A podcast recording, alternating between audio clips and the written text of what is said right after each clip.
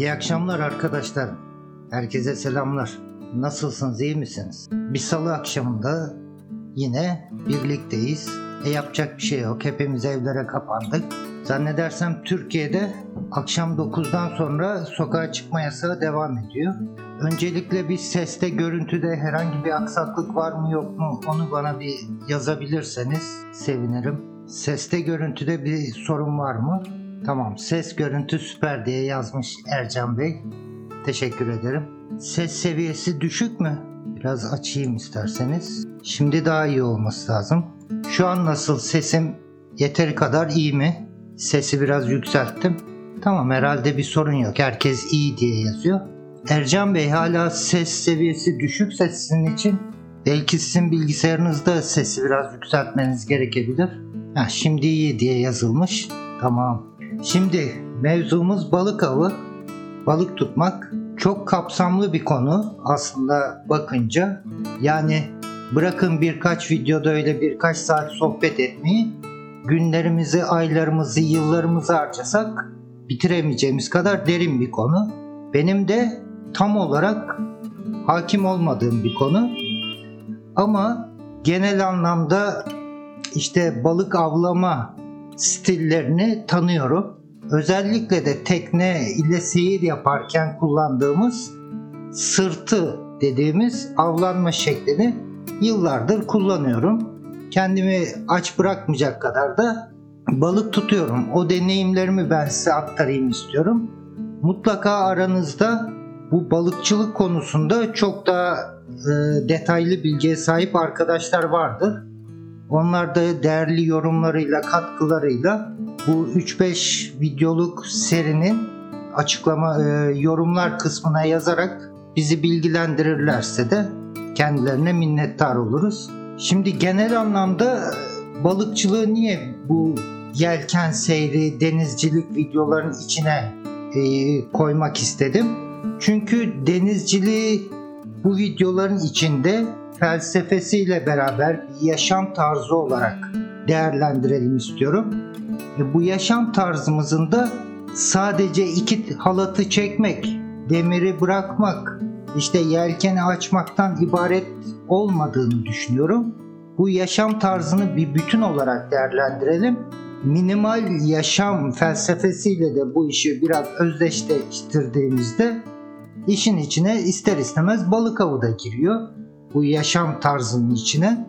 Dolayısıyla bu konuda da en azından denize çıkmış hiçbir arkadaşımızın aç kalmayacağı kadar balık tutabilmemiz gerekiyor diye düşünüyorum. Ya balık avını bir eğlence olarak görmüyorum. Aslında av olarak da değerlendirmek biraz yanlış olabilir. Biz sadece deniz markete gidip balık alışverişi yapıp o anki akşam yemeğimizi çıkarmanın peşindeyiz. Yoksa işte 20 tane balık tutayım, en büyüğünü ben yakalayayım. İşte e, buzlukları, dip balıkla tıka basa doldurayım. Eşe dosta dağıtayımın peşinde değiliz. Zannedersem bu kanalın ilk 3 videosu, ilk 3-4 videosundan biriydi. Yani başlarda yayınladığım bir video vardı. Uzun seyirlerde beslenme konusunda. Bu balık mevzusunun bir denizcinin beslenmesinin içindeki önemine orada değinmiştim detaylı. Şimdi balığı niye tercih ediyoruz denizde? Bir kere bol miktarda bulabiliyoruz. Gerçi eskisi kadar bol olmasa da bizi aç bırakmayacak kadar bulabiliyoruz. İkincisi son derece besleyici, taze bir besin kaynağı. Karbonhidrat hariç hemen hemen bütün besin maddelerini içinde barındıran bir besin maddesi en taze haliyle elimizin altında ve bedava. Hadi bu olta takımlarına, misneye, iğneye verdiğimiz parayı da çıkarsak bedava olmuyor ama çok çok ucuz. Yanına rakı yapımını da işleyecek miyiz kaptan? O kadar derine inmeyelim. Ankara'dan selamlar sevgiler demiş Engin Bey. Ankara'ya da bizden selamlar sevgiler. Ya şunun sırrı nedir? Ankara'dan gördüğüm Türkiye'nin en iyi denizcileri genelde Ankara'dan çıkıyor. E, deniz yok. Nasıl oluyor bu iş? Uğur Bey de, Uğur Bağcı da Ankara'dan selamlarını göndermiş. Teşekkür ederim. Mehmet Bey demiş ki izlediğim birçok tekne videosunda zıpkıncılar çoğalmış bana öyle geldi. Erhun Bey demiş ki ekmek arası yenilirse karbonhidrat da alınmış olur. Evet yani düşünün. Şöyle güzel bir balığı pişirmişsiniz. Ee, masaya koymuşsunuz. Yanına güzel bir salatasını yapmışsınız. Zeytinyağlı limonlu. E yanında da bir parça birkaç dilim ekmek de yediğinizde yani müthiş bir dengeli bir öğününüz olacak. Tüm besin gruplarından dengeli bir şekilde aldığınız. Deniz Akkaya sormuş hangi balığın zehirli hangi balığın yenilebilir bir balık olduğunu nasıl anlarız? Tabii ki deneyimle alakalı ama sizin bir tavsiyeniz var mı? Kesinlikle bu konuya biraz konuşalım. Şimdi bu haftaki videoyu Cuma günü yayınlayacağım videoyu hazırlıyorum. O videoda şey anlatacağım size. İşte dip balıklarının karakteri nedir? Nerelerde dip balıklarını avlayacağız? İşte tedirgin balık kavramı nedir? Avcı balık kavramı nedir? Bunları biraz anlatıyorum size. İşte biz seyirlerimiz sırasında denizin üst kısımlarında avlanacağız. Yani dip balıklarını avlamayacağız. İşte orta suda, üst suda hangi balıklar avlayacağız? Onlar üzerine bir video hazırlıyorum şimdi cuma günü yayınlayacağım. Bir kere seyir sırasında tutacağınız balık, sırtı takımıyla tutacağınız balık mesela 150-200 metre derinlikte seyir yapıyorsunuz. Sizin sırtı takımınız da teknenin arkasından geliyor. Orada yakalayacağınız balık avcı bir balık olacak. Avcı balıkların içinde zaten zehirli bir tür yok bildiğim kadarıyla. Dip balıklarında sıkıntı var. Zaten biz açık denizde dip balığı avlamıyoruz. Demirde kaldığımız koylarda vesaire ee, belki işte üçlü klasik takımla, yemli takımla dip balıklarını avlayabiliriz. Orada da emin olmadığımız bir balıkla karşılaştığımızda yani yeni tanıştığımızda o balığı tanımıyorsak, emin olamıyorsak yandaki teknelere sorabiliriz. Özellikle demirde kalan başka teknelere sorabiliriz. O yeri e, bölgede avlanan balıkçılara sorabiliriz. O yörenin halkına sorabiliriz. Emin olmadan tanımadığımız bir balığı da tüketmemek lazım. Sordunuz tamam yenebilir diyorlarsa tuttuğunuz 2-3 balıktan birini de ona verin. Al bir tanesini de sen yediğin. Emin olun. Hala içinizde tereddüt varsa da balıktan çok az miktar yiyin. Size zehirli değil rahat rahat yiyebilirsin dediler yöre halkı. Ama hala tedirginsiniz. Çok az yiyin. Aradan bir 3-5 saat geçmesine fırsat tanıyın. Herhangi bir baş dönmesi, mide bulantısı gibi belirtiler yoksa bundan sonra oturun afiyetle yiyin. Balık tutmak için hangi sularda hızımız ne olmalı? Ya bu o kadar kesin değil de bunu şöyle yapacağız. Şimdi seyir esnasında benim size anlatacağım tek takımın ismi sırtı takımı. Ha, bunu tekne kamışıyla, tekne e, kamış makine takımıyla da kullanabilirsiniz sırtıyı. Veya el oltasının ucuna da bağlayıp bir sırtı takımı oluşturabilirsiniz. Biz hızımıza göre takımda kullanacağımız ağırlığı değiştireceğiz. Onu da cuma günleri yayınlayacağım videolarda detaylı anlatacağım zaten. Hatta oturup bir takımı baştan sona beraber oluşturacağız. İşin mantığı şu. Yavaş giderken atıyorum 1 kiloluk ağırlık 10 metre derine takımı gönderebiliyorsa, daldırabiliyorsa hızlı giderken o 1 kilogramlık ağırlık yetişmeyecek. Biraz daha ağırlığı arttırmamız lazım. Yani hızımız arttıkça temel mantık seyrimizde sırtı takımında kullandığımız ağırlığı da arttırmak yönünde. Onu detaylı anlatacağım Cuma günleri video. Tamer Dağtekin demiş hep seyir halindeyken mi balık yakalanır tekneyi durdurup balık tutamaz mı? Tutarsınız ama orada farklı teknikler kullanmanız gerekiyor. Şimdi bu cuma günkü videoyu bekleyin kafanızda biraz daha netleşecek konu. Şimdi bizim hedefimiz üst sularda avlandığımız için avcı balıklar. O avcı balıkları da olan takım hareket ediyor olmalı. Veya jig yöntemi denilen ayrı bir yöntem var balık tutmak için. Yine derin sularda yapılıyor. Büyük balık avı için genelde işte jig oltasının kamışın ucuna e, bir ip misine kullanılıyor. O teknikte de ip misine kullanılmak zorunda. Bizim bu monofilament misineleri kullanamazsınız o takımda. O jigle belki e, durduğunuz yerde derin sularda avlanmanız mümkün. Onun haricinde zor. Deniz Bey tecrübesini anlatmış. 80 metre salmış takımı. Sırtı takımı oluşturmuş. Arkaya yazmış ama Akya herhalde. Akya Palamut için ama bir tane bile vurmamış. Şimdi onu da konuşacağız. Sırtı takımı dediğim gibi biz avcı balıklara hedef. Su, e, üst sularda avlanan avcı balıklara hedefleyeceğiz. O balıkların da en aktif oldukları zaman, en cüretkar oldukları zaman yani parıldayan ve hareket eden her şeye saldırdıkları zaman genelde akşam saatleridir. İşte gün batımından bir saat önce başlayan ve gün batımından 2 saat sonra biten kaba taslak o akşam gün batımındaki 3 saatlik periyot en verimli olduğu periyottur. Okan Birer Bey demiş. Murat Bey balık tutmak bağımlılık yapar diye. evet ya bununla ilgili bir böyle fıkra benzeri bir hikaye de anlatılır. İşte bir kız kocaya gitmiş, evlenmiş. Birkaç ay sonra babasını aramış telefonla. Babacım demiş çok üzgünüm demiş. Kocam içkiye başladı demiş. Babası sakin ol kızım gençlikte olur böyle şeyler. Bırakır merak etme demiş. Aradan bir süre geçmiş. Kız babasına sevinçle aramış. Baba dediğin çıktı. Bıraktı içki içmiyor artık demiş. Ben sana demiştim kızım demiş. İşte 3-5 ay geçmiş aradan kız gene ağlamaklı bir sesle babasını aramış. Baba baba demiş bu sefer demiş hovardılığa başladı bizimki demiş. Akşamları eve geç geliyor. Babası yine sakin bir sesle demiş. Kızım demiş gençlikte olur böyle şeyler biraz sabret bırakır döner yuvasına. İşte ondan da vazgeçmiş aynı içki gibi. Aradan bir süre geçmiş babası bu sefer hiç ses soluk çıkmıyor bunlardan diye kızını bir aramış. Kızım nasıl gidiyor içki hovardalık falan. Onların hepsini bıraktı kocam demiş. Çok mutluyuz demiş. Ama çok önemsemiyorum ama demiş bu balık avına merak sardı hobi diye. İşte balık takımları falan aldı demiş. Babası panik halde kızına.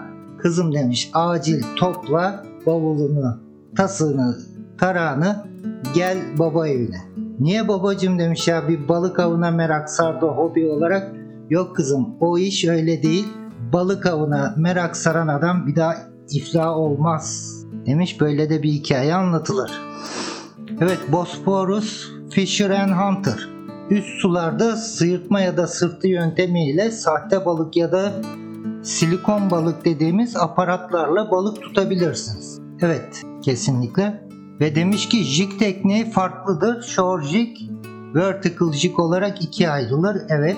O daha çok yani bizim gibi sadece akşam tabağın boş kalmasın maksadıyla avlanan insanlara uzak bir konu. Jig tekniğiyle balık avlamak tamamen özel takım gerektiriyor. Pahalı takımlar gerektiriyor. Öyle el oltasıyla falan yapılacak iş değil jig. Evet sırtı konusunda çok teknik var. Murat Balta demiş lokasyona göre değişiyor. Evet ama işin özünde belli bir süratle giden teknenin arkasından takımın sürüklenerek getirilmesi. Bu şekilde de takımın ucundaki sahte yemin veya bazen şey de kullanılıyor. Gerçek yemden kesilmiş fileto olabilir veya bütün gerçek bir balık yem olarak takılmış olabilir. Hareket halindeki bu yemin belli bir hızda çekilerek avlanma yöntemi. Ufak tefek dediğiniz gibi lokasyona göre farklılıklar gösterse de temel aynı. Asıl siz detaylı bilgi verin. Konuyu iyi bildiğini düşünen arkadaşlar özellikle bu sırtı öncelikle isterseniz bir konuyu toplamak açısından temel avlanma şekilleri. 1. Sörf kamışlarla avcılık.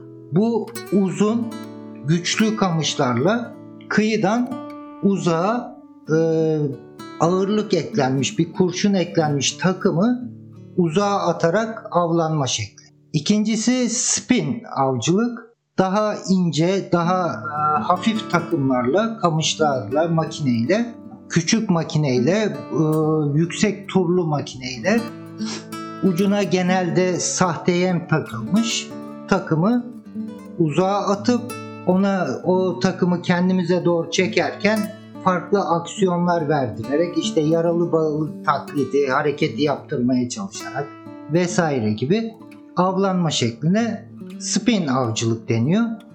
Bir de LRF denilen bir teknik var. O artık iyice hafif takım, incecik böyle e, kamış, olta, makine e, düzeneğiyle çok ince misne ve ucuna takılan çok küçük silikon yemler veya çok çok küçük kaşık benzeri e, sahte yemlerle yapılan bir avcılık çeşidi.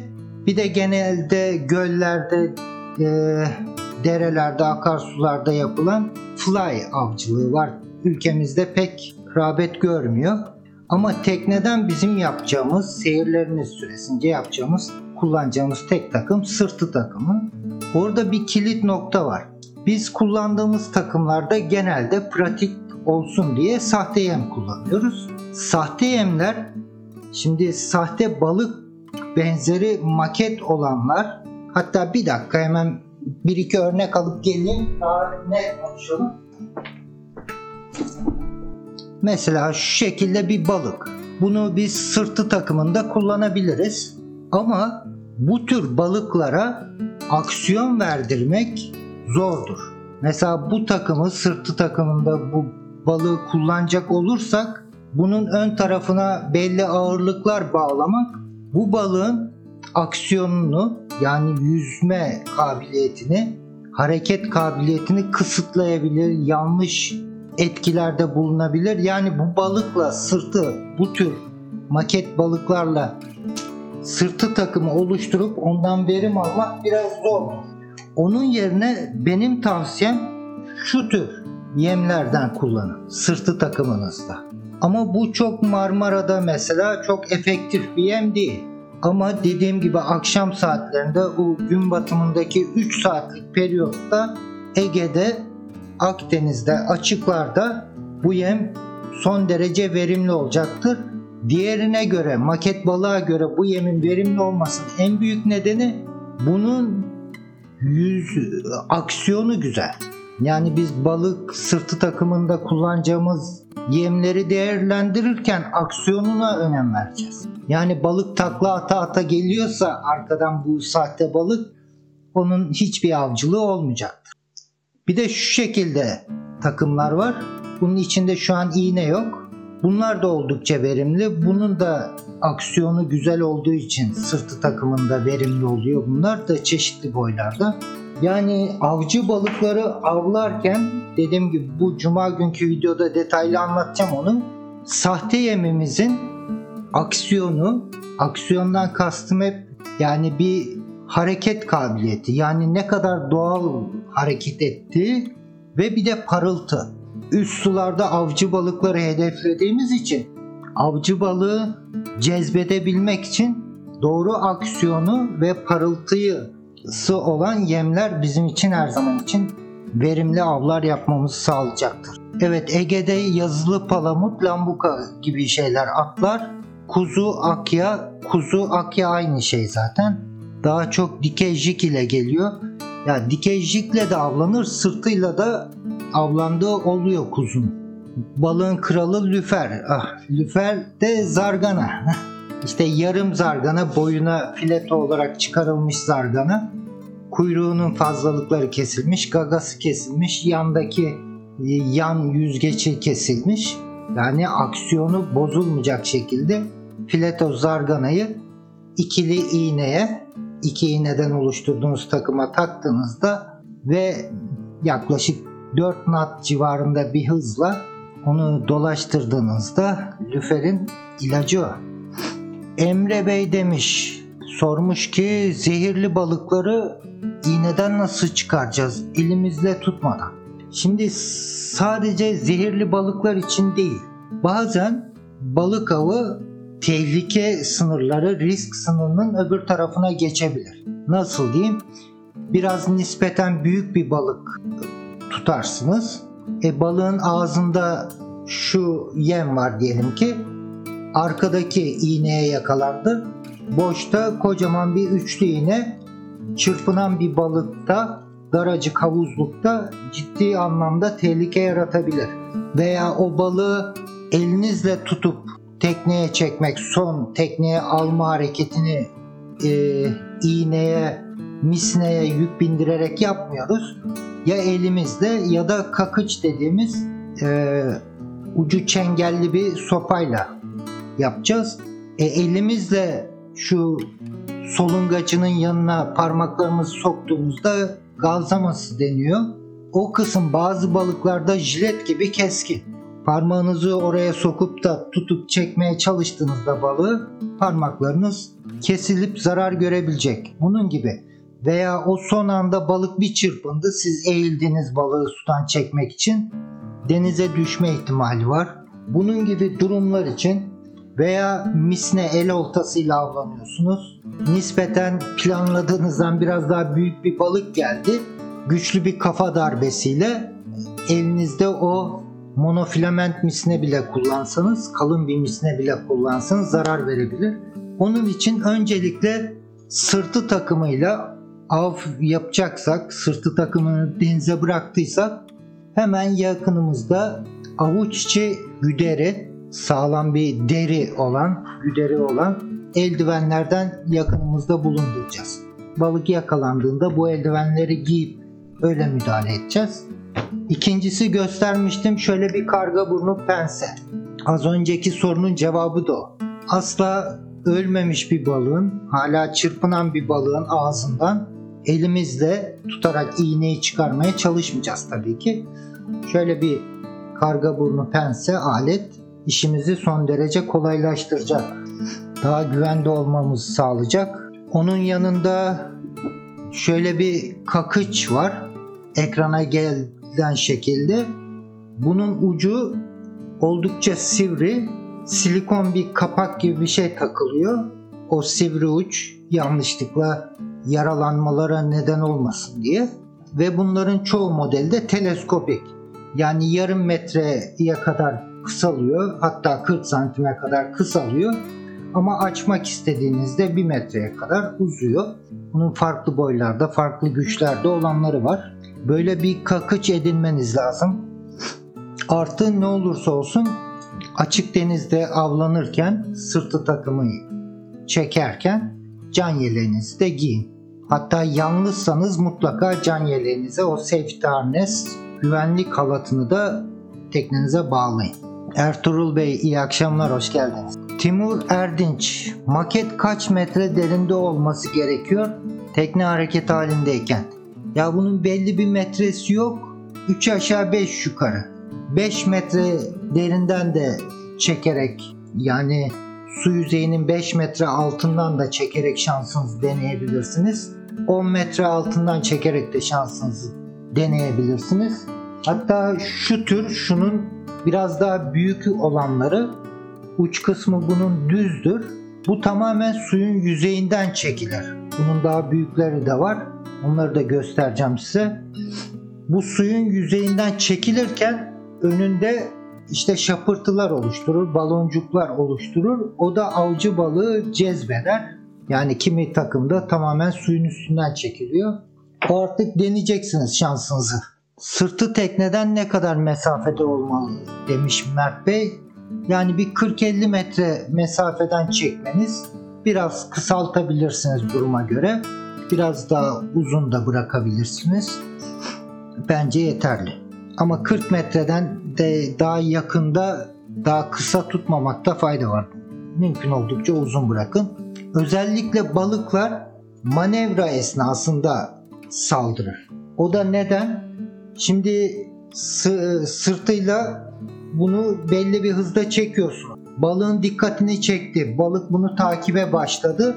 Siz dönerken, manevra yaparken teknenizde bir an bu boşta kalır. Şöyle bir aşağı doğru iner gibi yapar sonra tekrar bir hareketlenir. O misnenin bir an boşlandığı, bunun hareketsiz kalıp tekrar hareketlendiği anda avcı balığı e, tetiklemiş olursunuz onun saldırma içgüdüsü. Yani böyle ufak tefek ayrıntıları da zaman içinde hissetmeye başlayacaksınız.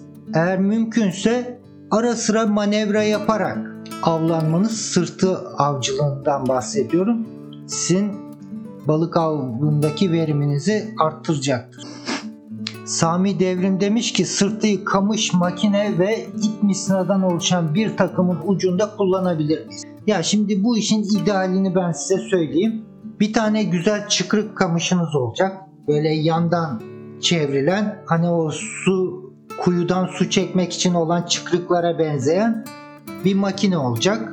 Bir çıkrık kamışı olacak. Bu çıkrık makinenin üzerine işte bir 800 metre 1000 metre civarında ip sarılmış olacak. O ipin uç kısmına da bir 6 metre, 8 metre, 5 metre civarında artık ava göre florokarbon kalın bir misneden bir uç parça lider diyoruz. O şekilde avlanmalı. Ama bu takım biraz daha profesyonellere yönelik takım. Şimdi kaliteli bir çıkrık makine alacağım deseniz 1500 euro, 1000 euro para ödemeniz lazım. Shimano'nun bir kaliteli bir çıkrığını alacağım deseniz hatta çok çok yukarılara çıkıyor. Keza kamış öyle. Hiç gerek yok. El oltasıyla da bizi doyuracak balıkları tutmamız mümkün. Ali Çetin demiş ki el oltası sırtıda daha avantajlı uzaktaki balığı hissetmeniz açısından. Yani avantajları da var, dezavantajları da var. Ama toplam genelde tabii ki profesyonel bir takımla avlanmak her zaman için daha avantajlıdır. Ama dediğim gibi işin içine geçen cuma günkü videoda da konuştuğumuz gibi ip misine giriyorsa, örgü misine giriyorsa amatörce yapılacak bir iş değil. Ve tüm takımında fiyatı bir anda yükseliyor. Çünkü ip misine kullanmaya başladığınızda ona her kamışı kullanamazsınız. O ip kamışın halkalarını keser. Eğer kalite halkası olan bir kamış alıyorsanız gibi. Uğur Kaya iyi akşamlar. Geç kalmışım diye yazmış. Olsun oturduk sohbet ediyorduk. Hoş geldiniz. Birkan Ertörer demiş tekneden 40 metre civarı saldığımızda arkadan tekne geldiğinde ne yapmak gerekiyor? Kimseye çaparız yaratmamak için. Toplamak mı gerekir yoksa çok yaklaşmadıkça sorun olmaz mı? Zaten sırtı takımını açık denizde yapıyoruz genelde. İşte belki botla bu servis botumuzla dingiyle kıyıda e, küçük çaplı bir akşam sırtısı teknemiz demirdeyken yapabiliriz. Onun haricinde açık denizlerde yaptığımız için açık denizlerde zaten tekneler birbirine 40 metre 50 metre yaklaşmıyorlar. Eğer öyle bir e, yoğun trafiğin içindeyseniz de zaten e, balık avlayacağım diye bence uğraşmayın. Yoğun trafiğin dışında avlanmaya çalışın. Atilla Bey demiş ki hızı kaç knot ayarlamalıyız? Yani 6 knot civarında ben çok güzel balıklar tuttuğumu biliyorum. Ama şöyle diyeyim 3 knot'un üzerindeyse hızınız hatta 4 knot diyelim 4 knot'la 7 knot arasında rahatlıkla sırtı takımıyla avlanmayı deneyebilirsiniz. 3 knot'la 7 knot diyelim. Tamer Şahin like lütfen demiş. Ya takılmayın diyorum like'lara. Kaç like olmuş beğen göremiyorum ki nerede. 74. Yeter. Çok bile. İstanbul Boğazı'nda 500 tekne aynı anda sırtı çekiyor kaptan. Of düşünemiyorum. Okan Birer Bey demiş ki sırtı takımını elde tutmuyorsanız şok lastiği eklemek balığı iyi tasmalamak için çok faydalı oluyor. Tavsiye ederim. Ben tavsiye etmem. Onun için farklı bir yöntem göstereceğim size. Öyle lastikle falan olmaz o iş. Tutulan balık hemen tüketilemeyecekse Gökhan Bey çok teşekkür ediyorum bu soru için. Tutulan balık hemen tüketilemeyecekse doğrusu hemen ölmesini bekleyip temizleyip buzluğa almak mıdır? Yok yasa yaşatabildiğimiz kadar süre livarda yaşatmak. Şimdi teknede asla o gün yiyeceğinizden daha fazla balık tutma, tutmuyoruz. Benim mantığım en azından o yönde. Diyelim ki teknede iki kişiyiz. İşte elim kadar iki tane balık tuttum mu?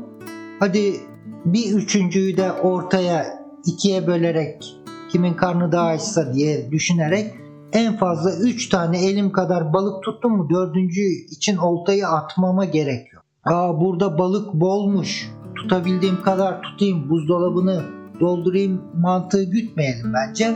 O gün yiyebileceğimiz kadar balığımızı tutalım. O gün tüketelim. Ertesi güne Allah büyüktür diyelim. Kısmetimizi ertesi gün arayalım. Teknede balık buzdolabına, buzluğa koymaya kesinlikle karşıyım. Yani o an o gün tüketebileceğinizden fazlasına yönelmeyin. Onun fazlası için olta atmayın bence. Uğur Kaya Bey demiş ki demirdeyken olta atma konuşuldu mu acaba? Yok konuşulmadı henüz ama konuşacağız merak etmeyin. Şimdi benim size anlatacağım asıl konu dediğim gibi az önce bahsettiğim gibi balıkçılık çok fazla farklı disiplinler, farklı teknikler kullanılarak yapılabiliyor. Ama bizim odaklanacağımız seyirlerimiz süresince sırtı takımıyla avlanmak. İkinci odaklanacağımız da demir yerlerinde, koylarda demirdeyken ne tür takımlarla avlanabiliriz? Onun için de yemli klasik üçlü takımı göstereceğim size. Hatta ucuna bir tane de hırsız iğne diyorlar. Kurşundan sonra bir iğne daha bağlayarak da o e, modelini de göstereceğim. O şeklinde göstereceğim. Bir de hani hep diyoruz ya bir şey ne kadar basitse o kadar gelişmiştir aslında. Çok teferruatlı takımlar yerine size bir de şeytan oltasından bahsedeceğim. O şeytan oltası üzerine biraz konuşacağız. Pek çok arkadaşın da tam bilemediği, eksik bildiği bir konu. Onu da net bir şekilde konuşalım. Şeytan oltası bir tane misine bir tane iğne. Bu kadar. Başka hiçbir şey yok takım. Ama en avcı takımlardan biridir. Ertuğrul Bey demiş ki örgü misinin en zayıf olduğu durum kayalıklardır. Monofilamente göre sürtünme direnci düşüktür. Evet. Şimdi örgü misinenin avantajı şu. Aynı çeker değerinde monofilamente göre çok ince misine kullanabiliyor. İşte sörf atışlarında, spin avcılığında bu ince misine kullanmak hava direncini azalttığı için daha uzak atışlar yapmamızı sağlıyor. Birincisi avantajı o. İkincisi monofilament misinelerde nispeten florokarbon misinelerde de geçerli. Ama asıl monofilament misinelerde yüke bindiğinde misine esner. Ama ip misinede bu esneme yok. Yani 20 metre ipin ucunda balığın iğneye dokunuşunu bile siz o esneme olmadığı için hissedersiniz. Yani hissiyat çok güçlü. İp misinenin öyle avantajları var.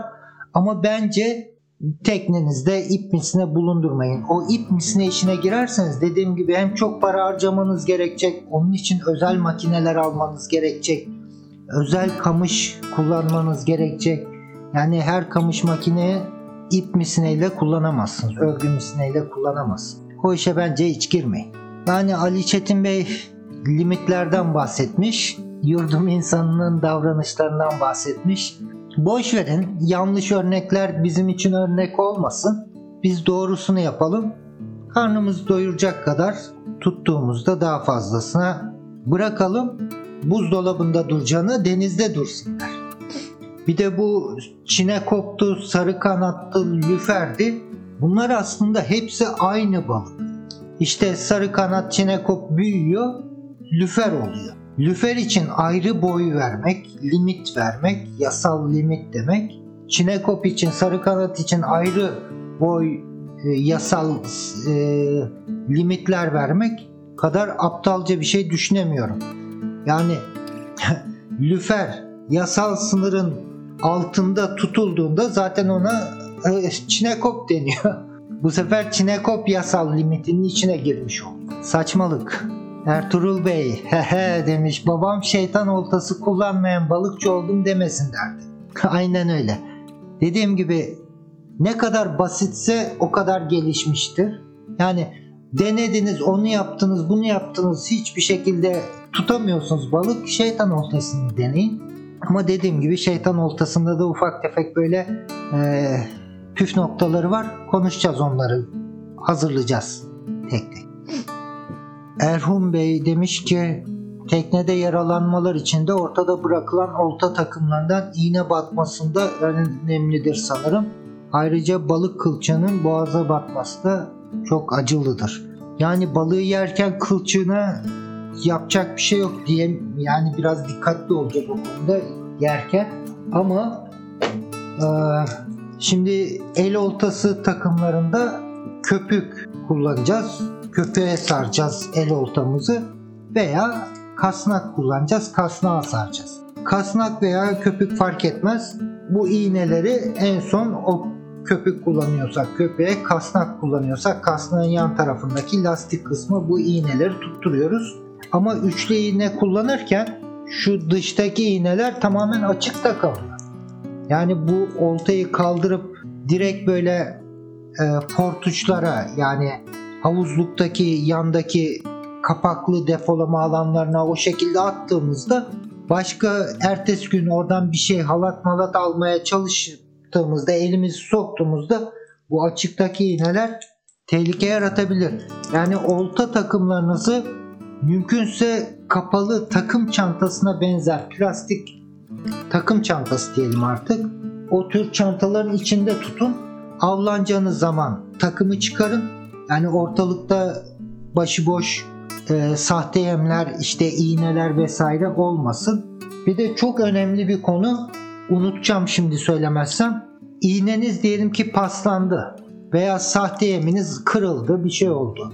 Bunu çöpe atacaksanız şu uç kısımlarını, iğnelerini yan keskiyle keseceksiniz. Bu sivri uçları kesip öyle çöpe atın. Bir iğne olduğu gibi çöpe atılmaz.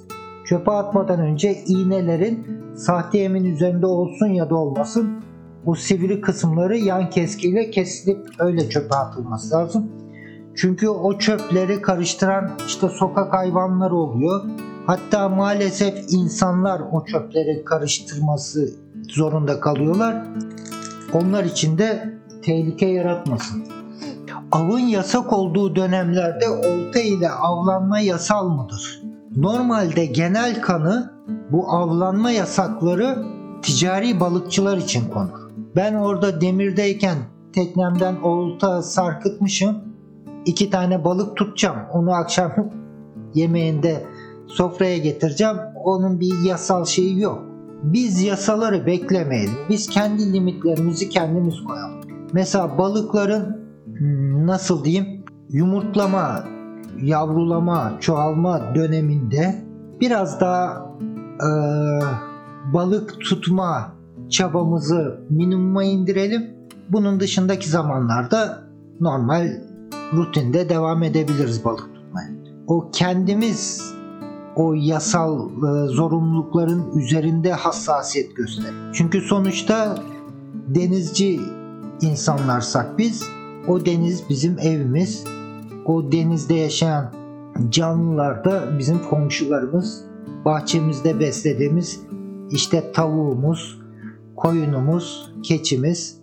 Bunlara o gözle bakmak lazım. Onlara ne kadar iyi bakarsak, ne kadar çoğalmalarına müsaade edersek bizim için avantajlı.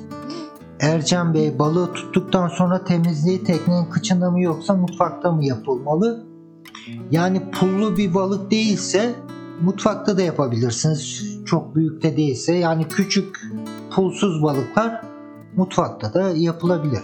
Çünkü o pullar su giderlerini tıkama ihtimali yüksek.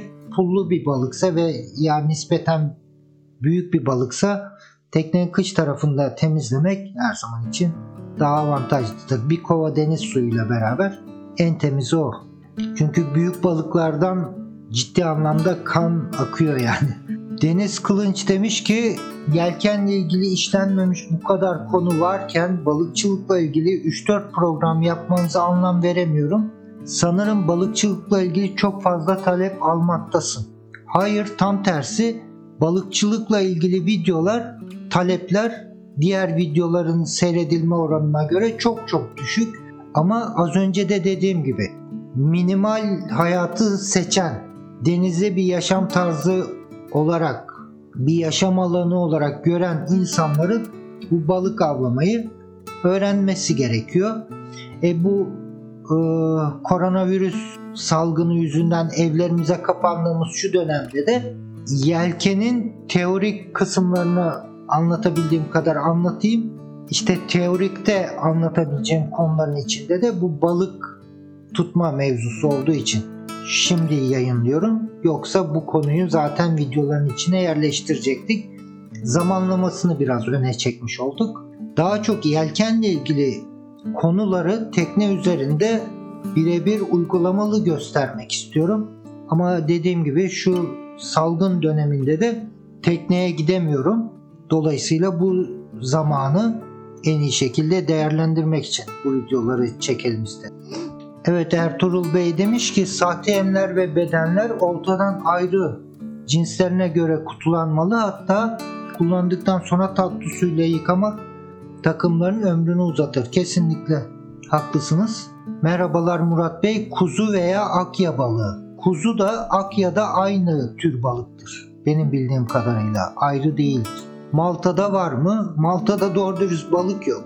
Bilmiyorum neden. Bir lambuka sezonu oluyor işte Eylül, Ekim gibi. Onun haricinde işte dip balıklarını avlıyoruz koylarda. Gerçi büyük balık içinde takım pek bu lambuka sezonu haricinde denemiyoruz da fırsatımız da olmuyor. Serkan Bey demiş ki insanların denize girdiği plajlarda olta atmak uygun mu sizce? Çünkü kumsalda yürürken metrelerce misine ve ucunda paslı kancalar topluyorum. Ya tabii ki değil bu konuda duyarlı olacağız. Misinemizi bir topak oldu diyelim ki topak halde denize zaten kesinlikle atmayacağız. Onu o şekilde çöpe dahi atmayacağız. Mümkünse misneyi daha küçük parçalara keseceğiz. Tabi böyle hepsini beşer santimlik parçalara ayırın diye de uğraşın demiyorum. Ama nispeten büyük topaklar halinde misne çöpe atmaktan kaçınacağız.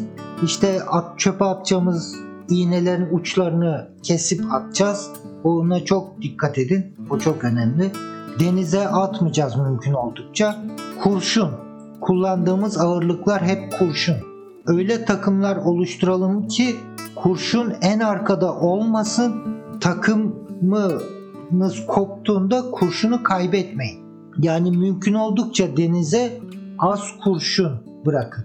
Az kurşun kaybedin. Yani kurşun sarfiyatınızı minimuma indirmek için kafa yorun. O kurşunlar deniz kirliliğine neden oluyor ve ciddi anlamda neden oluyor. Mesela boğazda sörf kamışlarla avlanıyor insanlar. İşte kurşun arkası sahte diyorlar. Böyle boğaza özel bir takım hazırlıyorlar ve her gün avlanan birisi haftada 1 kilo 2 kilo kurşun denize bırakıyor. Takımı koptuğu için. Yani ayda 3-5 kilo herkesin denize kurşun bıraktığını düşünürseniz ve boğaz akıntısıyla o kurşunlar eridikçe Marmara'nın içindeki işte bu yakalanan balıklardaki kurşun oranı yüksek çıkıyor diyorlar. E nereden geliyor bu kurşun? Yani mümkün oldukça doğaya biraz daha dikkat edeceğiz. Biraz daha değil çok dikkat edeceğiz. Gözümüzden bile sakınacağız. Hasan Karaoğlu Balığı pişirmeden tuz ve limonla yapılabilecek basit yönteminiz var mı? Ya can salında değilsem eğer çiğ balık yemek pek hoşuma gitmiyor benim. Ama şöyle bir şey var. Mesela kimi tekne sahibi de teknenin içinde balık pişirmek istemiyor. İşte koku yapıyor, yağ sıçrıyor sağa sola gibilerinde. Onunla ilgili bir yöntem var. İşte balığı tuzda pişirmek diye tam karşılığı da o değil gerçi. İşte un, un kadar kaya tuzu bu kalın tuzlardan diyelim ki bir bardak un koydunuz. Bir bardak kaya tuzu, bir tane yumurtanın beyazı, hafif biraz su. Onu yoğuruyorsunuz böyle ekmek hamuru kıvamına gelince balığın üstünü tamamen bununla kaplıyorsunuz. Hava almayacak şekilde. Tabii ayıklanmış, temizlenmiş bir balık balık olacak. E, yağlı bir balıksa balığı yağlamanıza gerek yok. Lüfer türü bir balıksa direkt üzerine sarın. Bu yaptığınız hamurla onu o şekilde fırında pişirin. Çıkardığınızda o dışındaki hamur taş gibi olacak. O taş gibi olmuş hamuru kıracaksınız. İçinden balık, lokum. O şekilde bir denemenizi tavsiye ederim. Hem teknenin içinde koku oluşturmuyor. İşte bu balık kokusu sindi mi uzun süreli kalıyor. Bundan rahatsız olanların denemesi gereken güzel bir yöntem. Kurşunların nereden geldiği belli değil. Nükleer reaktörlerde kullanılan radyasyonlu kurşunlar Türkiye'ye getirilip eritilmiş, pazara sürülmüş demiş SA. İzmir Gazi Emir'de böyle bir küçük Çernobil var. Bilemiyorum. Yani mümkün oldukça kurşunu denizde bırakmayacak gibi takımlar hazırlamaya özen gösterelim. Ali Çetin demiş ki denizde iseniz kesinlikle deniz suyu ile temizleyin balığı tatlı su değdirmeyin. Hasan Sadıç Bey sarma tip yelken mi tercih edersiniz klasik tip yelken mi? Bir de şaftlı mı şanzıman mı sail drive mı? Benim tercihim sail drive ve sarma ana yelken. Atilla Eken Bey balığa limon sıkılıp sıkılmaması konusunda sizin düşünceniz nedir? Ya ben salataya limon sıkmayı seviyorum ama salata da balıkla beraber yendiği için bir şekilde o balığa da limon sıkılmış oluyor. Şimdi balıktan balığa tabii ben kendi damak tadıma göre konuşuyorum. Benim için eee, denizdeki canlılardan yiyebileceklerim en lezzetli olanlar denizde lüfer, kılıç ızgara ve ahtapot ızgara. Benim 3 favorim bu. Bunlara asla limon sıkmam. Çünkü zaten lezzetleri yeteri kadar lezzetli. Ama hamsi tava yapmışı ona da limonla da güzel olabilir. Muhittin Çoymak yelken sohbetlerinde görüşmek üzere iyi akşamlar demiş. İyi akşamlar. Kubilay Akaslan Malta'dan tekne alınır mı? Tekne her yerden alınır. Ama ne kadar ödeyeceksiniz? Nasıl bir tekne için ne kadar ödeyeceğiniz önemli. O dengeyi sağladıktan sonra her yerden tekne alınır. Kaptan lüfercisiniz belli demiş. Yani denizden balık balık yemeyi genelde seviyorum ya. Şu anki tekneniz nedir? Şu an teknem yok. Ağzı sulandı anlat, anlatırken Murat abim demiş. Ya balığa ha limon sıkmışsına kurşun. Sırtı avında yelkenli tekne motorunun çalışması avı nasıl etkiler? Ya çok bir fark olacağını zannetmiyorum. Zaten o arkanızda bıraktığınız dümen suyu motor çalışırken, pervane dönerken biraz daha köpüklü oluyor. Aslında o köpüklü olması yani suyun içinde o dümen suyunuzun içinde su, hava kabarcıkları, baloncukların olması etraftaki bölgedeki avcı balıkların ilgisini çekiyor. Ama motor seyri yaparken daha iyidir, işte yelken seyri daha iyidir gibi kesin bir ayrım söz konusu olmaz zannedersin. Kubilay Akaslan yani bakımlı mı oluyor diye sormuş. Yani Türkiye'deki tekneler bakımlı mı oluyor diye sormakla aynı şey. Bakımlısı da var, bakımsız da var. Dediğim gibi hangi tekneye, ne durumdaki tekneye ne kadar para vereceksiniz o önemli. Oceanis 40-75 bin euro. Sadece Beneteau 40 fit 75 bin euro. Bir yorum yapılamaz. Tekneyi mutlaka görüp incelemek lazım. Serhan Bey güzel bir sos tarifi vermiş.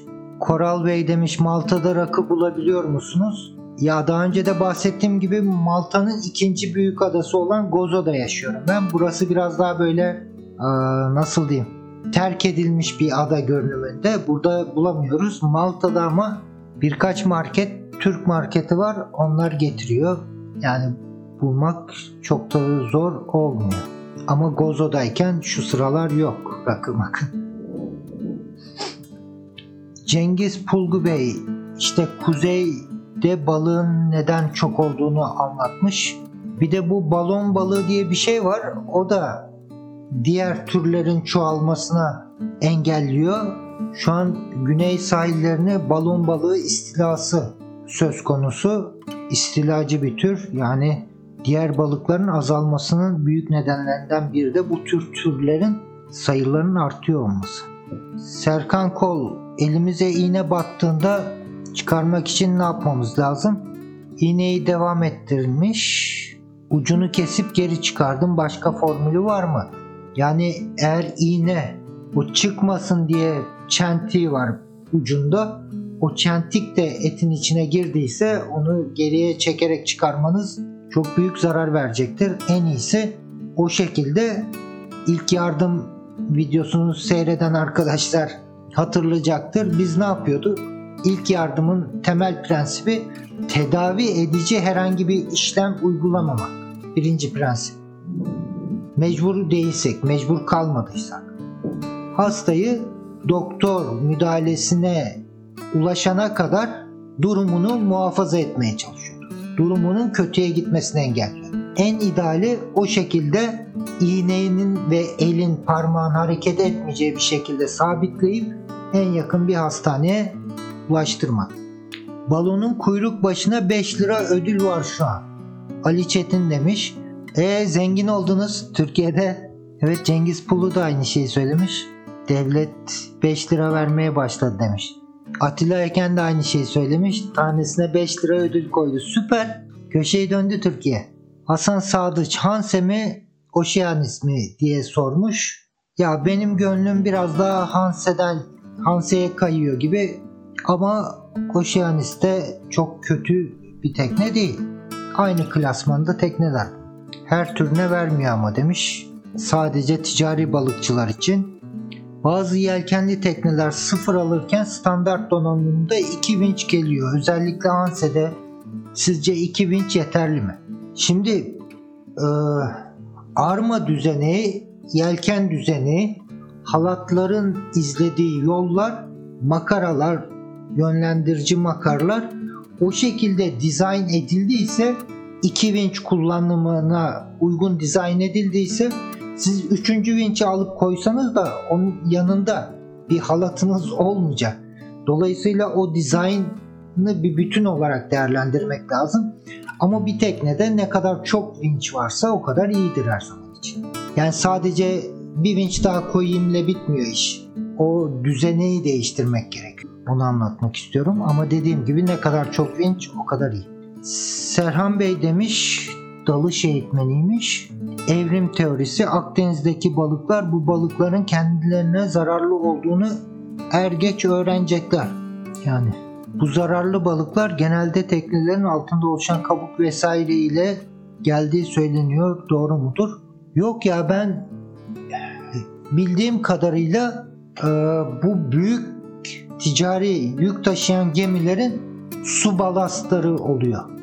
O su balastıyla denizden pompayla büyük miktarda su çekip balast sağlanması gerekiyor. Sonra gittikleri seyirleri süresince balastı sağlamak için seyirlerin sonunda da o balastları boşaltıyorlar diye biliyorum. Tam konuya vakıf değilim ama o balastlarla da bu balıkların bölgeden bölgeye taşındığı söyleniyor. Ama bunda iklim değişikliğinin de bir katkısı olduğu yatsınamaz. E, denizler gittikçe ısınıyor. E, ısındıkça da bazı türler azalıyor. Diğer tropikal türler çoğalıyor. Daha kuzeye çıkmaya başlıyor. Azure 41 için ne düşünüyorsunuz demiş. İyi, güzel tekne. Su yapıcı nasıl bir şey bilgi verebilir misiniz? Hasan Sadıç. Ya su yapıcısı daha önceki beslenme, uzun seyirlerde beslenme videomda anlattığım gibi su yapıcı cihazlar deniz suyunu arıtarak yani içindeki tuz ve diğer mineralleri ayrıştırarak saf suya yakın bir su üretirler. Ve sonradan bunu bazı büyük sistemler işte belli filtrelerden geçirerek içme suyuna yaklaştırıyorlar ama genelde e, su yapıcıların ürettiği saf suya yakın suyu uzun süre içme suyu olarak kullanılması belli sağlık problemleri doğurabiliyor. Ona dikkat etmek gerekiyor. E, bu sefer ne için kullanabilirsiniz? Çamaşır yıkamak için, duş almak için, işte bulaşık yıkamak için tatlı su ihtiyacınız da genellikle bu su yapıcıların ürettiği suyu kullanırsınız.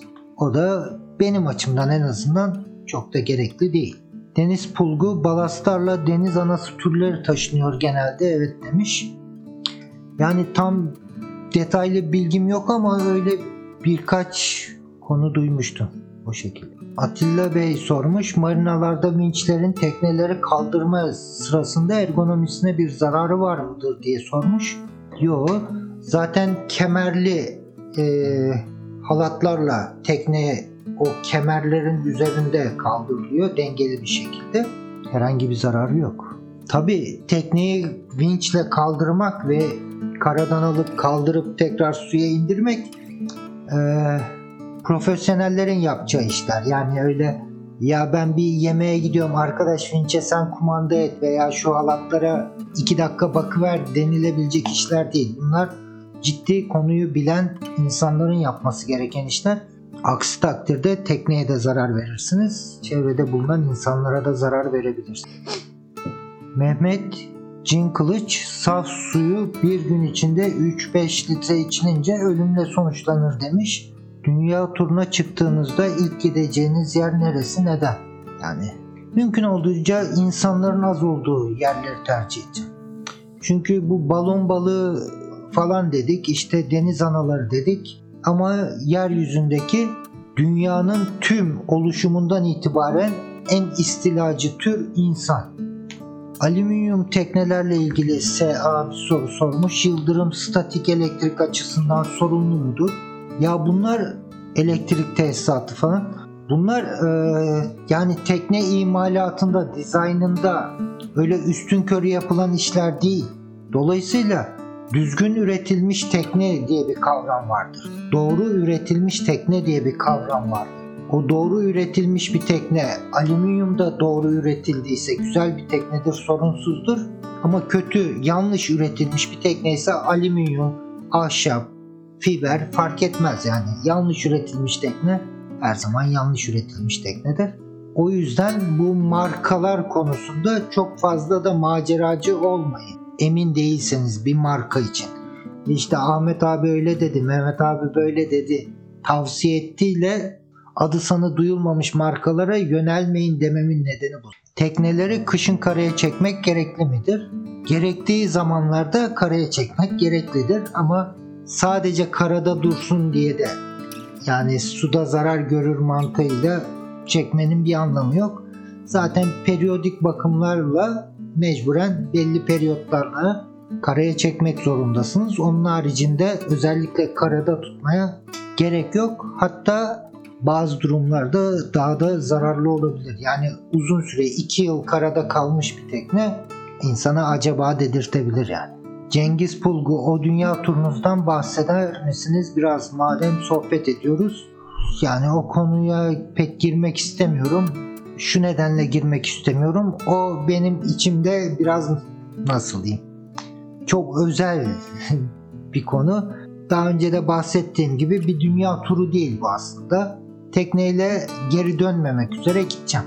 Tekneden sırtı takımı ne kadar mesafede olması gerekiyor? Yaklaşık bir 40-50 metre minimum mesafe olsa iyi olur. Ali Mat, her teknede yağmur suyu toplamak için bir düzenek bulunuyor mu? İlk kez duydum. Yağmuru niçin toplayacaksınız ki? Su yapıcı faydası te Gökhan Güngör'dü. Su yapıcı faydası teknemizde gereksiz ağırlık taşımamak için olabilir mi?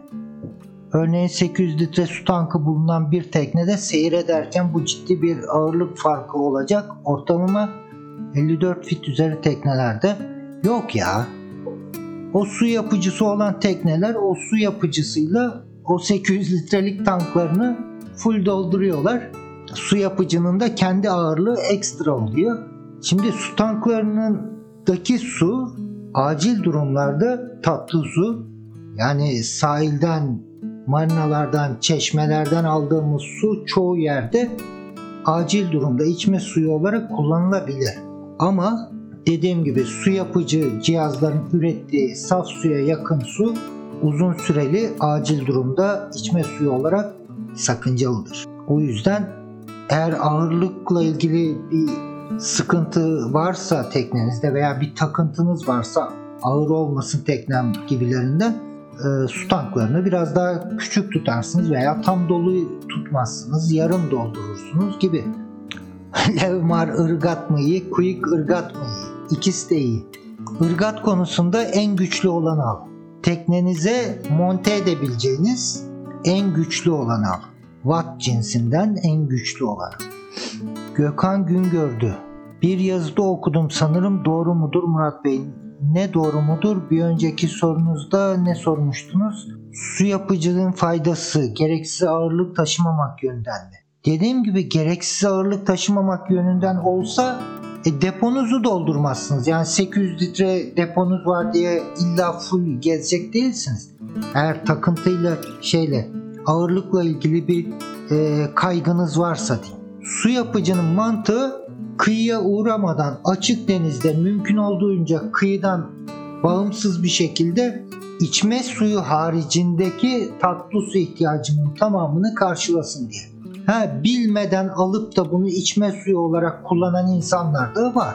Yani teknedeki tüm tatlı su ihtiyacını e, su yapıcıdan karşılayabileceğini düşünen insanlar ve o yönde kullanan insanlar çok fazla. Ağırlıktan ziyade kıyıdan ikmal e, periyotlarını azaltmak için, kıyıdan biraz daha bağımsız yaşayabilmek için su yapıcıları düşünüyorlar. Uğur Kaya gönlüne olsun kaptan demiş selametle teşekkürler. Armağan Ulubaş birkaç soru sormuş yurt dışından tekne alımı ile ilgili işte ekspertiz konusunu sormuş. Uygun değilse nasıl alternatifler yapabilirim? Tekne alım süreciyle ilgili hiçbir fikriniz yoksa, hiçbir tecrübeniz, bilginiz yoksa tek başınıza bu işe kalkışmayın. Mutlaka bu konuyu bilen birinden, bir acentadan, bir aracıdan, bir eşinizden, dostunuzdan mutlaka yardım alın. Su yapıcı zaten tüketilen kadar hızlı üretemez, depolamak zorundayız. Elbette.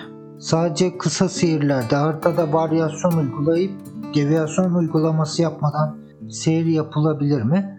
Şöyle devi, deviation chartınıza yani deviyasyon grafiğinize bir bakın. 4-5 derecelik sapmalar varsa bence hesaba katın. Ama e, deviation chartınız maksimum 2-3 derecelik sapmalara gösteriyorsa yani ana pusulanızda 2-3 derecelik sapmalar maksimumda varsa belki kısa seyirler için o tamamen sizin kararınız olacaktır. Gemilerde su yapıcı Cengiz Pulgu Bey demiş. Gemilerde su yapıcı ile üretilen suyun içine mineral kalıp atılıyor. Evet aynen.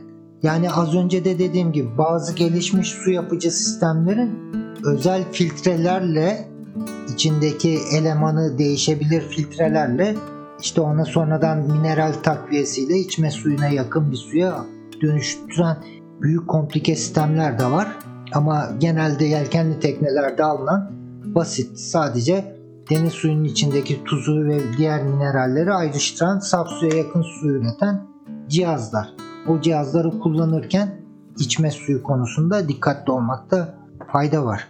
Devrim ileri demiş mineral ekleyen ve pH arttıran donanım ekli ise su yapıcının suyu içilebilir diye düşünüyorum. Evet aynen öyle. Yani en basit haliyle benim söylediğim o. Saf suya yakın deniz suyunun içindeki çoğu minerali neredeyse %100'e yakın tuz da dahil ayrıştıran saf suya yakın bir su üreten en basitinden bir su yapıcınız varsa o suyu içme suyu olarak uzun süre tüketmeyin. Mecbur kaldınız bir bardak içtiniz sorun yok da. Mineral ekleyen ve pH değerini arttıran donanım ekli ise kesinlikle güvenle içilebilir. Zaten o tür su yapıcıların sertifikalarında içme suyu olarak güvenle kullanılabilir diye sertifikaları vardır. Tekne motorlarında neden vites yok? Vites olsa devir azalır hem daha hızlı gider hem de daha az yakar. Aa, bilemiyorum. O konuyu detaylı bir düşünmek lazım. Saliha Gökçe merhaba demiş. Merhaba. Atilla Eken rica ederim. Deniz A. Murat Bey iş balıktan çıktı. Bir bilene sor programına döndü. E konuşuyoruz işte ya sohbet ediyoruz. Bu salı akşamları tamam bir başlık oluşturuyoruz ama sizden gelen yorumlar işin gidişatını onlar belirliyor. Yani siz belirleyeceksiniz. Hangi konuda konuşalım derseniz illa benim başlığa yazdığım konu olmayabilir. O konuda biraz konuşuruz. Sonra sizin sorularınız zaten sohbete alıyor, bir taraflara götürüyor. Ben de bildiğim kadarıyla, dilimin döndüğü kadarıyla sorularınızı cevapsız bırakmamaya uğraşıyorum. Tekne karinasına zehirli boya dışında kaptanı Derya sormuş. Yosun ve kakamoza karşı daha uzun ömürlü bir uygulama var mı? Ya bu uzun ömürlü zehirli daha efektif yani daha güçlü zehirli demek içinde zehirinin daha bol olması demek. Yani normal bir zehirlinizi kullanın her yıl karaya alın hem teknenizin bir genel kontrolünüzü yaparsınız. Her yılda zehirliği yenilediğiniz için kalın katmanlar oluşmaz zaten. Bir zımparasını yaparsınız hemen zehirlinizi vurur denize atarsınız. 3-5 günlük iş. Bence öyle daha zehirlisine, daha tüm canlıları öldüren teknemden uzak tutanını arayacağım diye bir arayışa girmeyin. Bu yönde reklam yapan, yanlış bilgi içeren reklam yapan firmaların da eline düşmekten kurtulmuş olur. Tuttuğunuz balığı avlayan büyük avcı balık rast geldi mi mesela yarım balık yok. Uğur Kaya Bey sormuş. Hasan Sadıç demiş yelkenliğe mesela 30 beygir olacakken 60 beygir takabilir miyiz? Daha süratli gitmek için tekne üretici firmaların her model için bir beygir gücü bazında motor alternatifleri vardır. O motor alternatiflerinden bir tekne modeli için üretici firma 30 beygir ile 60 beygir arasında şu şu motorları takabilirsin diyorsa o limitler için de takabilirsiniz. Üretici firmanın o konudaki tavsiyelerinin dışına çıkmamak kaydıyla. 60 beygir takabilir miyiz daha süratli gitmek için demiş. Yani daha süratli gitmek isteyen bir insan neden yelkenli tekne alır? Samet Bey demiş, evet ben de olta takımları yemler ile ilgili tavsiyelerinizi merak ediyorum kaptanım. Ya cuma günleri zaten belli periyotlarla videolar yayınlıyorum. Bu videonun başını bu akşamki canlı yayının baş kısmını kaçırdınız herhalde.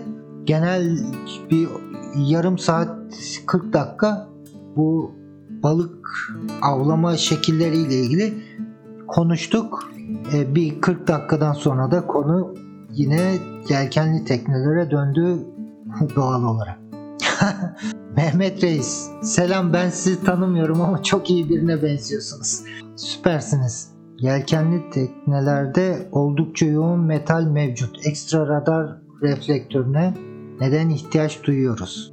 Şimdi radar reflektörü reflection'dan, yansıtmadan geliyor. Reflection ne? Ee, yansıtma yani teknenin bir geminin radar sinyalleri sizin teknenize çarptığında o metal yüzeyler yeteri kadar yansıtıcı farklı açılarda yansıtıcı yüzeylere sahip olmadığı için istediğimiz şekilde doğru bir yansıtma gerçekleştiremeyebiliyorlar. Daha e, radar ekranında silik gözükmenize neden olabilir. Ama bu iş için üretilmiş, özel olarak üretilmiş o radar reflektörlerin iç yapısına bakarsanız farklı açılarda belli bir düzen içinde yansıtıcı yüzeyler görürsün. O yüzeylerde gelen sinyali uygun şekilde mutlaka uygun yönünü denk getirerek radar ekranında sizin net bir şekilde görünmenize yardımcı olur. Yani şu bir metrelik radar reflektörü yerine işte 10 metrelik direğim var alüminyum direk diye düşünmeyin. O yansıtıcı yüzeylerin birbiriyle kombinasyonu, açısı falan onlar işin şeklini değiştiren kısmı. Sizce standart donanımla gelen motorla yetinmeli miyiz yoksa opsiyonel olarak bir üste yükselmeli miyiz? Ebru Alankaya sormuş. Şimdi yelkenli teknede motor her zaman için yardımcı ünite olarak geçiyor. Yardımcı ünite. Ben şahsi olarak e, motor gücünün her zaman için olabilecek en büyük seçenekte satın alınmasına taraftarıyım. Yani ihtiyacınız olmaz olmaz olmaz ama bir an yüksek beygir gücünde motora ihtiyaç olur, olduğu ana denk gelirsiniz. Yani denizde ne kadar yüksek beygir gücü o kadar iyi. Köpek balıkları ile ilgili düşüncelerini açıklar mısınız? Hiç karşılaştınız mı? Teknemin altından bir tane geçti büyük. Bu e, Fransa ile İngiltere arasındaki kanalda. Ama bu şeylerden çok büyük köpek balıkları var. E, ama dişleri yok. ama bir çeşit köpek balığı türü. Ne diyorlar ona? Balina köpek balığı mı diyorlar? Öyle bir şey. O teknemin altından geçti onu gördüm. Deniz yangın.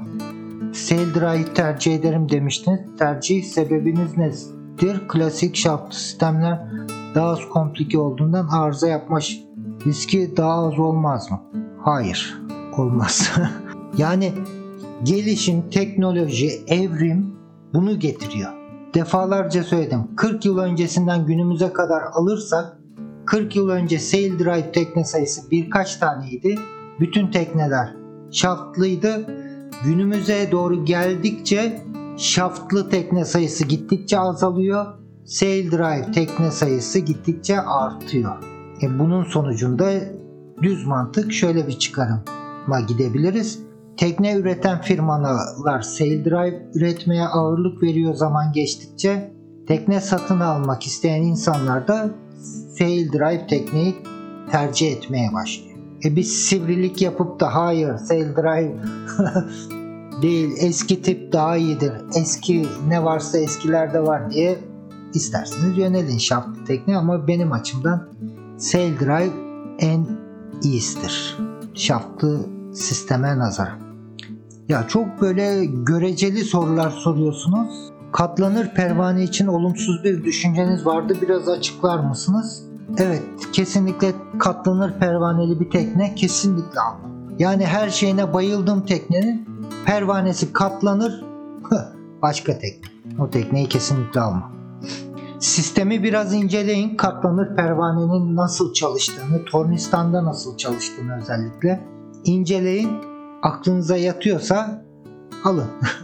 Benim aklıma yatmıyor. Ve çok sıkıntılar çeken insanlara rastladım. Ben de sıkıntı çektim. Ben sail drive sevmiyorum demiş. Ne güzel. Yaza göre çok çok az kullanıldığını düşünürsek teknede kış bakımı olarak ne yapmalı? Ya çok detaylı şeyler var. Nerede kışlayacaksınız o önemli. Yani öyle kısa bir cevabı yok aslında onun.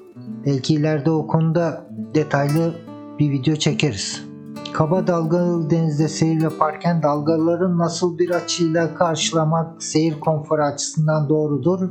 O kadar göreceli sorular ki bunlar. Yani bir teknede yani teknenin modeli, dizaynı, dalganın büyüklüğü, rüzgarın yönü, yani sizin gitmek istediğiniz rotanıza göre açısı bunların hepsi etkili fark edecek şeylerdir. Tekneniz ne kadar ağır, seyir konforundan ne, algıladığınız ne, su hattı boyunun kara kökü salmalı bir tekne için bir dakika. Yaşar Öğünç salmalı bir tekne için hız su hattı boyunun kara kökünün 2.43'ü ile çarpılması ile bulunur.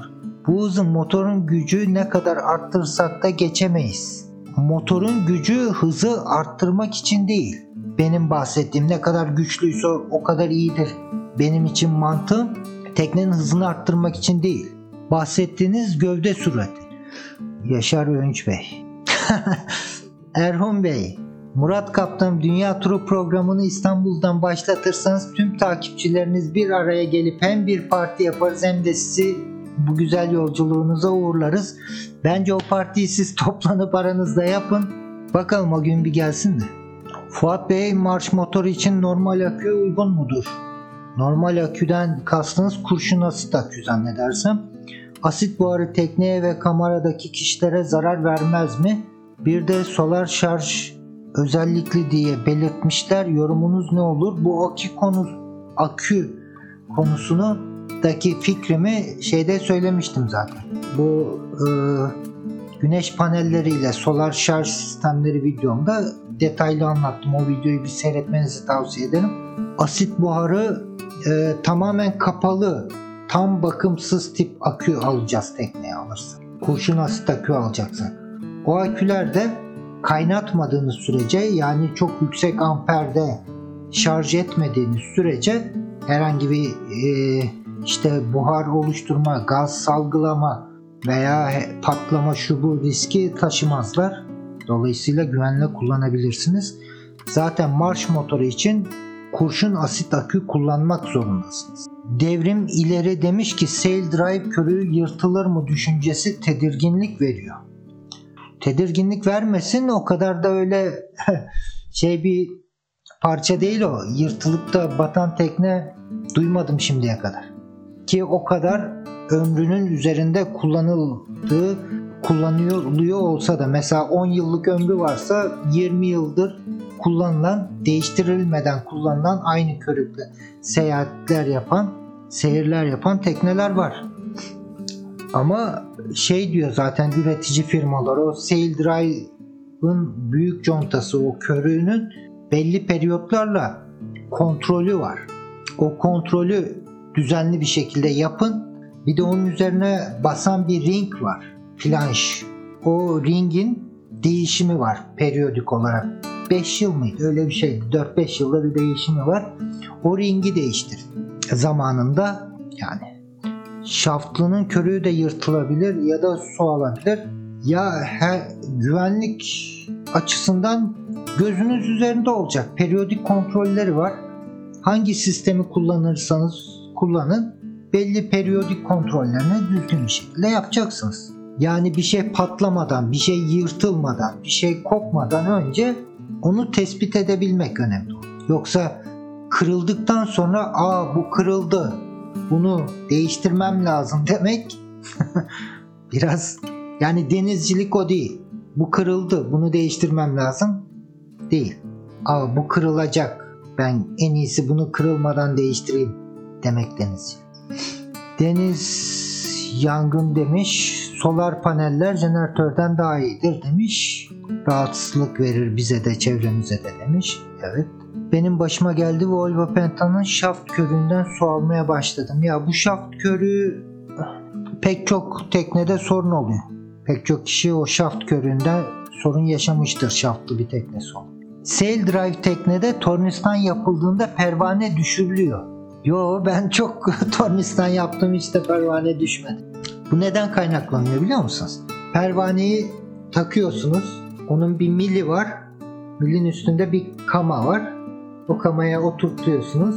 Onun üzerine somununu sıkıyorsunuz. O somunun da emniyet civatası var. Yandan veya ön tarafta. O emniyet civatasının dişlerine Locklight diye bir marka var. Bu Japon yapışkanına benzer ama Locklight aslında markanın ismi yapıştırıcı üreten ve yağlayıcı sıvılar üreten bir firmanın ismi. Pek çok modeli var. Birkaç modelinde dişlerin üzerine, emniyet civatalarının üzerine o yapıştırıcıyı sürersiniz. Ondan sonra onu sıkarsınız o emniyet civatalarını özellikle ve o oraya yapışır. Öyle sarsıntıdan, titreşimden falan o gevşemez. Ama o Locklight'ın da bir özelliği de şudur. Sökmek istediğinizde de o parça oraya kaynamaz. Yani sökmek istediğinizde anahtarı takarsınız, biraz zorlarsınız, çıt der, o yapışkan oradan sökülmüş olur. Ondan sonra normal vida gibi, civata gibi sökersiniz.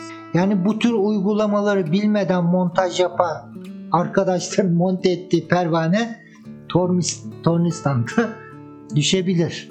Yani tekne üzerinde iş yapmak, teknik anlamda bir şeyler yapmak öyle o şöyle dedi, bu böyle dediğiyle olacak bir şey değil. Yani bilmeniz gerekiyor. Ya biliyorsun ya bilmiyorsun. Biliyorsan doğru şekilde yaparsın, bilmiyorsan işin Allah'a kalmış şansına. Heh, Murat Yüzbaşıoğlu. Teknesine müşteri olduğum yaşlı İngiliz kaptan ben tamirden anlamam. Bakım yaparım demişti. Teknesi pırıl pırıldı. Bitti. İşte olay o. Bakım yapmak, kontrol etmek. Denizcinin, kaptanın, deniz insanının asli görevi. Bakım yapacaksın, temiz tutacaksın, neta tutacaksın, kontrollerini aksatmayacaksın. Of of 2 saate geliyor. 2 saat olmadan bitirelim bu yayını. Katıldığınız için teşekkür ediyorum. Gittikçe uzatıyoruz biz bu canlı yayınları. Neyse hepinize iyi akşamlar diyorum. Diliyorum. Tekrar katıldığınız için teşekkür ederim. Bir sonraki videoda, Cuma günkü videoda görüşmek üzere. Hoşçakalın.